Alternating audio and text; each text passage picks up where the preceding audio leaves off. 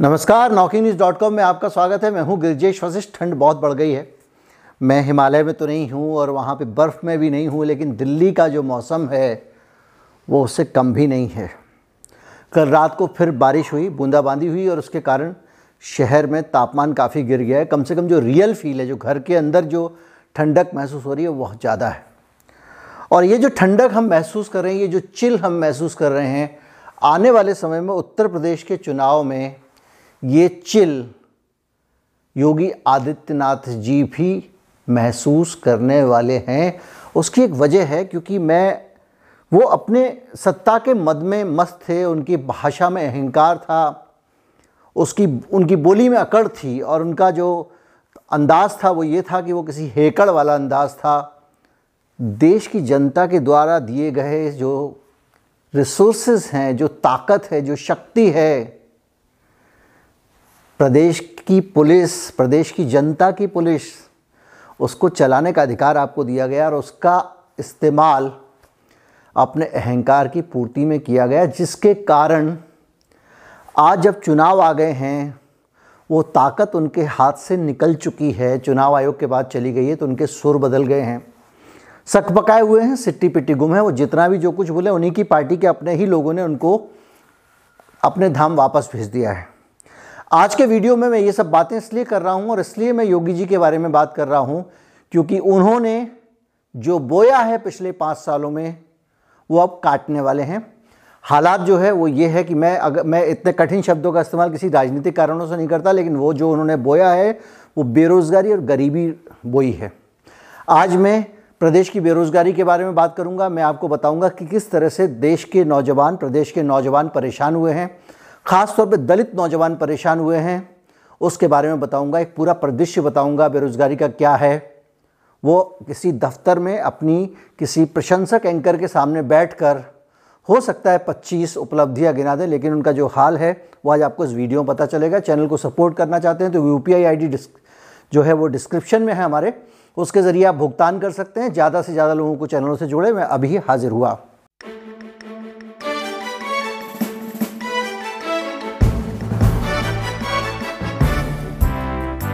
योगी जी ने भर्ती करने के लिए क्या किया, क्या नहीं किया, इस पे मैं बाद में आऊँगा, किस तरह से वैकेंसीज़ पड़ी रहीं, किस तरह से खेल करते रहे पेपर लीक होता रहा। लेकिन मैं कुछ चीज़ें आपको याद दिला दूँ जो मेरे दिल से जुड़ी हैं, जिनको मैं दिल से कहना चाहता हूँ। वो चीज़ें ऐसी हैं कि जब ये लॉकडाउन लगा, जब आपने कोरोना वायरस के नाम पर मिस मैनेजमेंट किया या मिस मैनेजमेंट कहें ओवर मैनेजमेंट किया आपने थोड़े से केसेस में जो डंडे चलाए, लठ चलाए तरह तरह के लॉकडाउन चलाए, उसके कारण इस देश में बड़ा बुरा हाल हो गया। जो फैक्ट्रियों में काम करने वाले लोग थे, पंद्रह हज़ार, बीस हज़ार, तीस हज़ार में नौकरी करने वाले लोग, दस बारह हज़ार में काम करने वाले लोग, बल्कि उत्तर प्रदेश में शोषण इतना है कि सिक्योरिटी गार्ड दस दस हज़ार रुपये में बारह घंटे नौकरी करते हैं। और उन सब लोगों को अचानक बेरोज़गारी झेलनी पड़ी। और जब वो बेरोज़गारी के दौर में अपने मकान का किराया नहीं चुका पा रहे थे तो वो मकान खाली करके जब अपने घर जाने लगे तो सरकार का उत्पीड़न झेलना पड़ा। जो लोग छोटी छोटी दुकानें लगाते थे, कोई मेकअप का सामान बेचता था, कोई चेन, जंजीर वगैरह बेचता था, कोई छोटे मोटे बच्चों के कपड़े बेचता था अलग अलग साप्ताहिक हाट बाज़ारों में या कोई कहीं जगहों पे, उन सब लोगों को अचानक एक दिन सड़क पे वो लोग आ गए और उनके पास कोई काम धंधा नहीं रहा। जो फैक्ट्रियों में काम करते थे, कोई फोरमैन था, कोई कुछ मशीन चलाता था, कोई जाली बनाता था, कोई सांचे बनाता था, ये सारे लोग गाँव पहुँच गए। और अब हालत ये है कि जो पहले दौर का लॉकडाउन लगा था, उस दौर में नौकरी खो चुके लोगों को आज तक काम नहीं मिला है। उसमें से बड़ी संख्या में ऐसे लोग हैं जो आज भी अपने गाँव में हैं। पश्चिमी उत्तर प्रदेश के लोग जो दिल्ली आते थे, कुछ लोग जो लखनऊ जाते थे अलग अलग शहरों में, वो सारे लोग इस मार का शिकार हुए हैं। और जब इस तरह की गरीब मार हो रही थी तो उस दौरान कोई पैरल योजना ऐसी नहीं थी जिसमें इनका ख्याल रखा जाता। एक योजना लेकर आए थे जिसमें फ्री में अनाज बांटना था। उसमें सारे अनाज नहीं मिल रहे थे दो चार चीज़ें, आटा, गेहूँ वगैरह मिल जाते थे, लेकिन वो भी सबको नहीं मिले हैं। जो लोग गरीब लोग थे, उनमें से एक संख्या ऐसे लोगों की है जो बिलो पॉवर्टी लाइन आते हैं, जिसके पास अपना घर नहीं है, गाँव में छोटा सा भी। उसको ही ये अनाज वनाज मिलेगा। और जब आपके पास में राशन कार्ड ही नहीं है, बल्कि उत्तर प्रदेश सरकार ने ये लॉकडाउन लगने से करीब सात आठ महीने पहले ही कई लोगों के राशन कार्ड रद्द किए, क्योंकि वो सरकार, ये सरकार की नीति है कि हमको लोगों को सब्सिडी नहीं देनी है। तो जब सब्सिडी ना देने की आपकी आर्थिक नीति होगी तो सब्सिडी कम करने के लिए आप ज़्यादा से ज़्यादा ऐसे उपाय करेंगे कि लोग सब्सिडी ना ले पाएँ। इसलिए बीपीएल के राशन कार्ड बड़ी संख्या में पूरे प्रदेश में रद्द किए गए उसके कारण जो दिक्कत हुई, वो ये हुई कि कुछ लोगों को तो राशन मिल रहा था, बाकी को वो भी नहीं मिल रहा था। अब यहाँ पे आता है दलित और सवर्ण का मसला। जो गाँव में रहने वाले दलित थे, वो अपेक्षाकृत कम भेदभाव वाले क्षेत्र शहरों में आए। और यहाँ पर आकर वो अलग अलग फैक्ट्रीज़ वगैरह में काम करके अपना गुजारा करते थे। नौकरियाँ तो कहीं मिलनी नहीं है। नौकरियों पर भी आऊँगा मैं इस वीडियो में। तो वो लोग अपना अलग अलग जगह गुजारा करते थे और हुआ ये कि उनको उस वापस गाँव में, उसी जाति की हायरार्की में वो जाके फेंक दिए गए। ज़्यादातर लोग खेत मजदूर बन गए क्योंकि उनका कोई रास्ता नहीं था। कहीं पे जो है कोई बेहतर जाति के जो लोग थे, बेहतर कहना गलत शब्द है, लेकिन जाति व्यवस्था के अंदर वो बेहतर हैं और आर्थिक रूप से भी बेहतर हैं, सामाजिक रूप से भी बेहतर हैं। तो जो आर्थिक, सामाजिक रूप से बेहतर जाति के लोग थे, उनके खेतों में फिर जाकर, जो व्यक्ति यहाँ दिल्ली में आकर कहीं ना कहीं एक हद तक बराबरी और सम्मान का जीवन जी चुका था, उसको फिर वहीं जाकर दो सौ रुपये रोज़ में, सौ रुपये रोज़ में गन्ना कटाई का काम करना पड़ा। तो एक जो जाति उत्पीड़न था वो दोबारा से हरा हो गया। इसके अलावा और भी बहुत सारी चीज़ें हुई हैं, जैसे कि ये काम भी, जो खेत मजदूरी का काम भी हमेशा नहीं मिलता आपको। बारिश हो गई, काम ठप। कोई दूसरी चीज़ हो जाए, काम ठप। ये कहानी, वो कहानियाँ हैं जो मैं बहुत सारे लोगों से मिलने के बाद निकाली चूँकि मेरे इसका फॉर्मेट ऐसा नहीं है। नहीं तो माइक लगा के उनके यहाँ पे खड़ा हो जाता और आपको उनके मुँह से सुनवा देता। तो ये सारे वातावरण है और इस बीच में रोज़गार का जहाँ तक सवाल है, आपके पास में दलितों को देने के लिए, बल्कि देने के नाम पर कहने के लिए एकमात्र आरक्षण है। आरक्षण प्राइवेट नौकरियों में नहीं मिलता है। प्राइवेट नौकरियों में सब बराबर होते हैं जिसमें कौशल ज़्यादा होता है, उसको ज़्यादा धन मिलता है। या ये कहें कि पूंजीपति जिसके ज़रिए ज़्यादा मुनाफा बना सकता है, उस व्यक्ति को ज़्यादा पैसे दे देता है। या जो व्यक्ति बाज़ार में उपलब्ध ना हो कम उपलब्ध हो जिस हुनर के लोग उनको थोड़े ज़्यादा पैसे दे देता है। लेकिन सरकारी नौकरी जो है वो एकमात्र एक ऐसी उम्मीद थी जिसमें ये लगता था कि भाई दलितों को और बाकी गरीब लोगों को शायद कुछ राहत मिल जाए क्योंकि रिजर्वेशन वहाँ पे थोड़ा सा कायम है। अब सरकारी नौकरियाँ होती ही कितनी हैं? तो ऐसे में जो वेलफेयर स्टेट के नाते योगी आदित्यनाथ जी तो हमेशा जकड़ में रहे कि हम जो है वो आ, आ, लंगड़ा कर देते हैं, कहीं ऑपरेशन लंगड़ा चला देते थे, कभी कुछ चला देते थे। तरह तरह की अहंकारी बातें करते थे, प्रदर्शनकारियों के बारे में भी उन्होंने बहुत सारी आपत्तिजनक टिप्पणियाँ की हैं। तो उस पूरे अहंकार के बीच में हुआ ये कि रोज़गार का जो सृजन का काम था, वो वो नहीं कर पाए। जो भर्तियाँ निकली, उन भर्तियों का हाल भी बहुत ख़राब था। मैंने कुछ चीज़ें नोट की हैं, वो आपको बताना चाहता हूँ। योगी आदित्यनाथ ने मार्च 2017 में उत्तर प्रदेश की कमान संभाली थी, उस समय बेरोजगारी की दर जो थी, वो दशमलव दो दो दशमलव चार थी।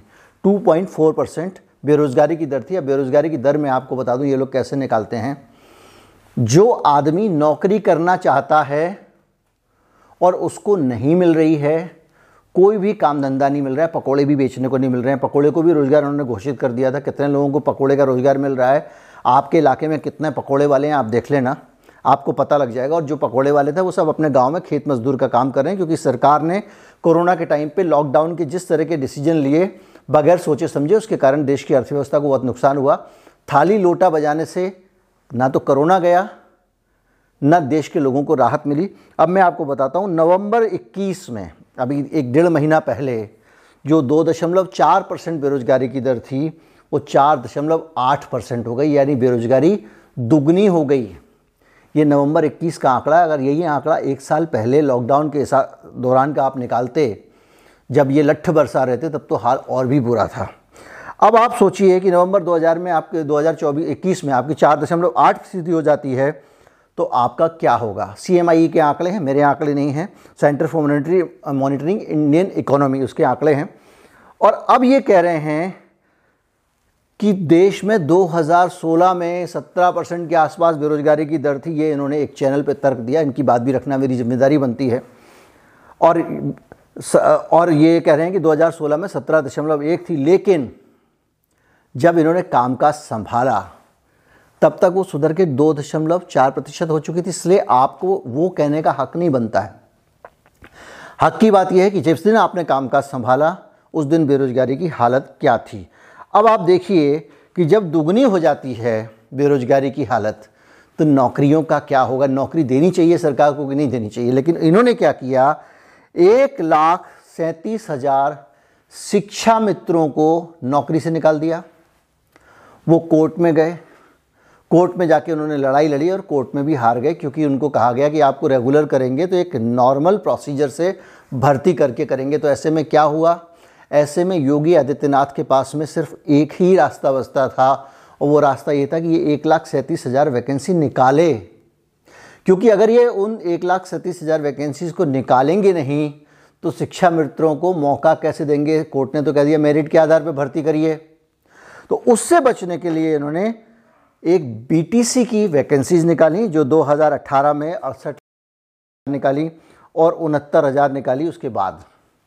अब इसमें भी एक रायता। वैकेंसी निकाली, लोगों को कह दिया कि जो सामान्य वर्ग के लोग हैं, वो तैंतीस फ़ीसदी अंक लाकर पास होंगे। सरकार का ऑर्डर है जीओ गवर्नमेंट ऑर्डर और जो अनुसूचित जाति वर्ग के लोग हैं, वो तीस परसेंट नंबरों से पास होंगे।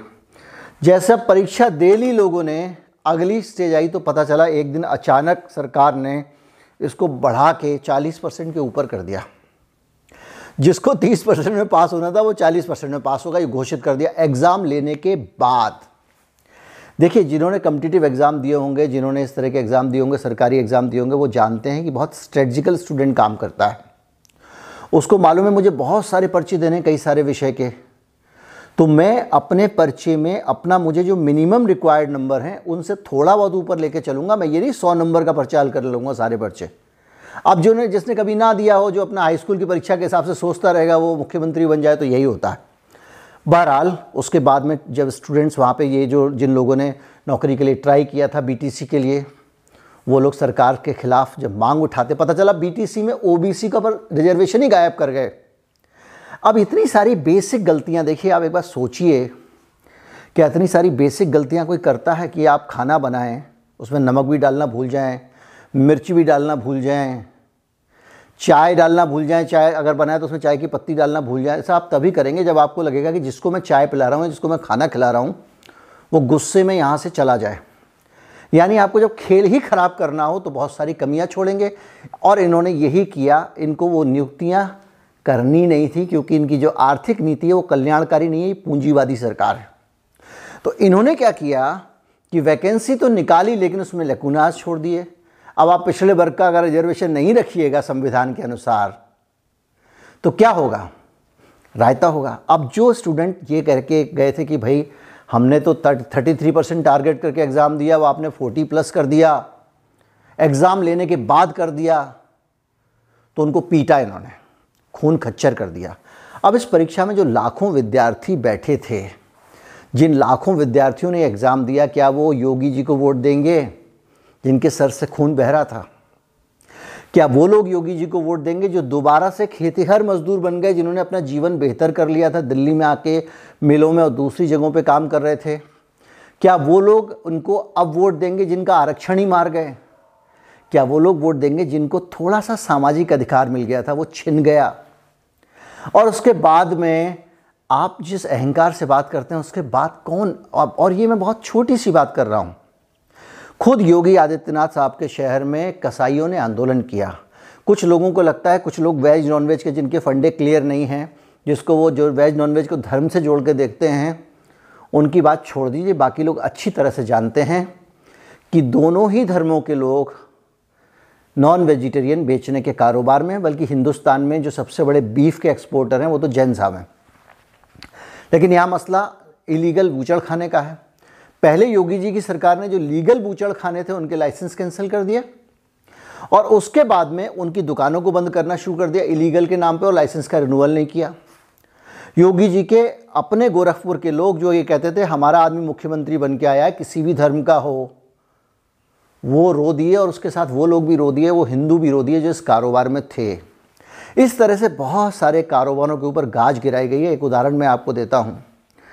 इन्होंने क्या किया कि पूरे भारत में जो जमादार होते हैं, जो कूड़ा इकट्ठा करने वाले लोग होते हैं, सफ़ाई कर्मी होते हैं, वो पहले ये होता था कि उत्तर प्रदेश में जो बड़े शहर हैं, उनमें नगर पालिका एकदम नाकाम है जीडीए नाकाम है, जो विकास प्राधिकरण नाकाम है, और जो कूड़ा इकट्ठा करने का काम है, वो सरकार के लोग नहीं करते थे।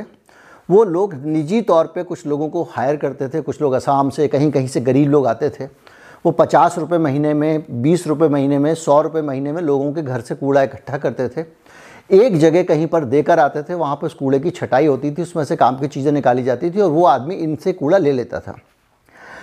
इन्होंने क्या किया कि अपने जो नज़दीकी लोग थे, जो पॉलिटिकली नज़दीकी लोग, जान पहचान के लोग, अपने लोग थे, उनको एक एक जिल, इलाके का बड़े बड़े इलाके का ठेका दे दिया। आप ग्रीन एनर्जी आप क्लीन एनर्जी ऐसे कंपनियाँ बना ली उन्होंने। और अब वो सारा कूड़ा उठाने का काम वो कंपनी कर रही है और इन सारे सफ़ाई कर्मचारियों को, गरीबों को बेरोजगार कर दिया गया है।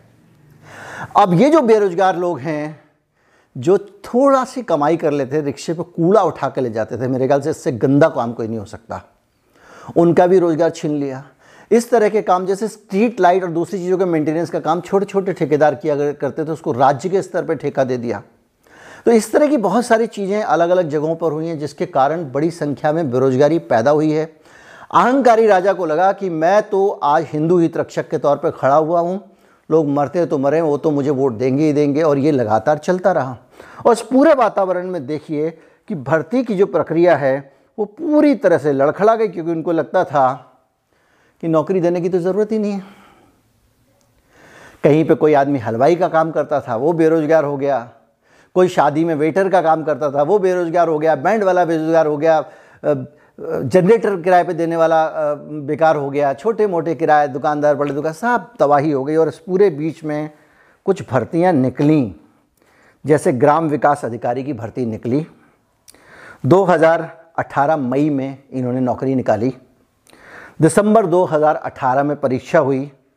2019 अगस्त में एक एक साल लगा रहे हैं, रिज़ल्ट आया और 2021 मार्च में भर्ती रद्द हो गई। टीचर्स परीक्षा वाला देखा होगा आपने किस तरह से पर्चा लीक कराया गया, उसके बाद में उसकी भर्ती रद्द हो गई। जूनियर असिस्टेंट 2019 में भर्ती निकली 2020 में परीक्षा हुई, जून 2021 में टाइपिंग टेस्ट हुआ, किसी को नौकरी नहीं मिली।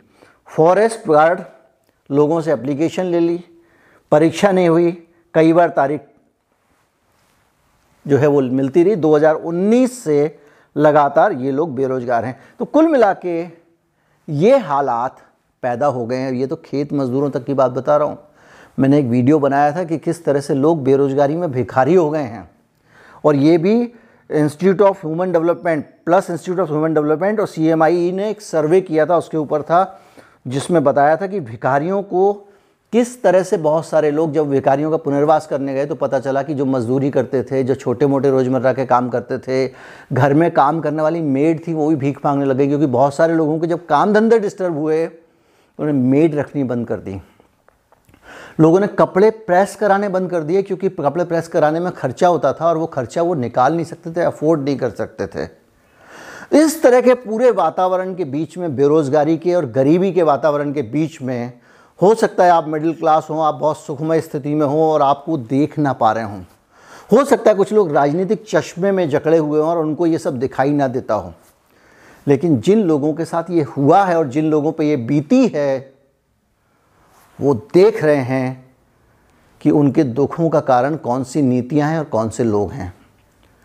इसलिए मुझे लगता है इस चुनाव में कम से कम इस विधानसभा चुनाव में उत्तर प्रदेश के एक बहुत बड़ा फैक्टर ये निकल के आने वाला है, जिसमें बड़ी संख्या में गरीबों को बेरोज़गार कर दिया गया, दलितों के साथ बहुत भेदभाव बढ़ गया, दलितों की सामाजिक स्थिति खराब हुई छोटे मोटे काम धंधे बड़ी संख्या में प्रभावित हुए, नष्ट हो गए, और इस पूरे वातावरण के बीच पे चुनाव आया है। लोग कहते हैं कि आज भारत में लोगों की याददाश्त ख़राब है, लोग भूल जाते हैं जल्दी से। वो याद नहीं रख पाते हैं कि उनके साथ क्या क्या हुआ है। लेकिन कुछ खाव ऐसे होते हैं जिनको आप भुला नहीं सकते हैं। घर में राशन नहीं है, सरकार राशन देने की योजना लाई है, लेकिन आप राशन ले नहीं सकते हैं क्योंकि आपका राशन कार्ड रद्द कर दिया गया है। आप जब शहर में नौकरी करने लगे थे तो बराबरी से जिन आज जिस जिन हिसाब से आप बात करने लगे थे, आज उनके खेत में खेत मजदूरी कर रहे हैं आप। आपके पास कोई विकल्प नहीं है कि आप उनकी फिर पुरानी जातिगत भेदभाव वाली बातें सुने अगर वो करते हैं तो। हालाँकि बड़ी संख्या में ऊँची जातियों में भी ये समझदारी आई है। ऊँची कहना फिर मैं कह रहा हूँ गलत है। जो प्रिवलेज जातियाँ हैं, उनमें एक समझदारी आई है। उसमें बहुत सारे लोग, पढ़े लिखे लोग अब भेदभाव कम कर रहे हैं। नहीं कर रहे हैं तो मैं कतई नहीं मानूँगा। कम कर रहे हैं, लेकिन उसके बावजूद एक स्वाभिमान और रोज़गार, दोनों चीज़ें छिनी हैं। और इस चुनाव में इससे फ़र्क पड़ेगा। इस चुनाव में गरीबी और बेरोज़गारी मुद्दा बनेगी। अभी मैंने गरीबी की डिटेल्स आपको नहीं दी हैं। वीडियो बनाऊँगा, जिसमें आपको गरीबी के बारे में बताऊँगा, वीडियो बताऊँगा, बनाऊँगा, जिसमें कर्मचारियों की दशा के बारे में बताऊँगा। मैं इस तरह के जो मूल मुद्दे, जो असली मुद्दे हैं, ये ड्रामेबाजी वाले मुद्दे नहीं, तुम मेरी जात का, मैं तेरी जात का, उसकी बहू चली गई। मैंने देखा था राजमाता सिंधिया और ज्योतिरादित्य सिंधिया का जो परिवार है, वो हमेशा अलग अलग पार्टी में रहते रहे हैं, क्योंकि उनको ये लगता था कि उनकी जो संपत्ति है, उनको बचा के रखना है सरकार के प्रकोप से। काला धन बहुत सारी पार्टियों के पास उत्तर प्रदेश में है। एक आदमी बीजेपी में घुस जाओ, एक आदमी अपनी समाजवादी पार्टी चलाते रहो, तीसरा, तीसरी पार्टी चलाते रहो, मुकदमों में बचे रहोगे। तो वो अलग मसला है।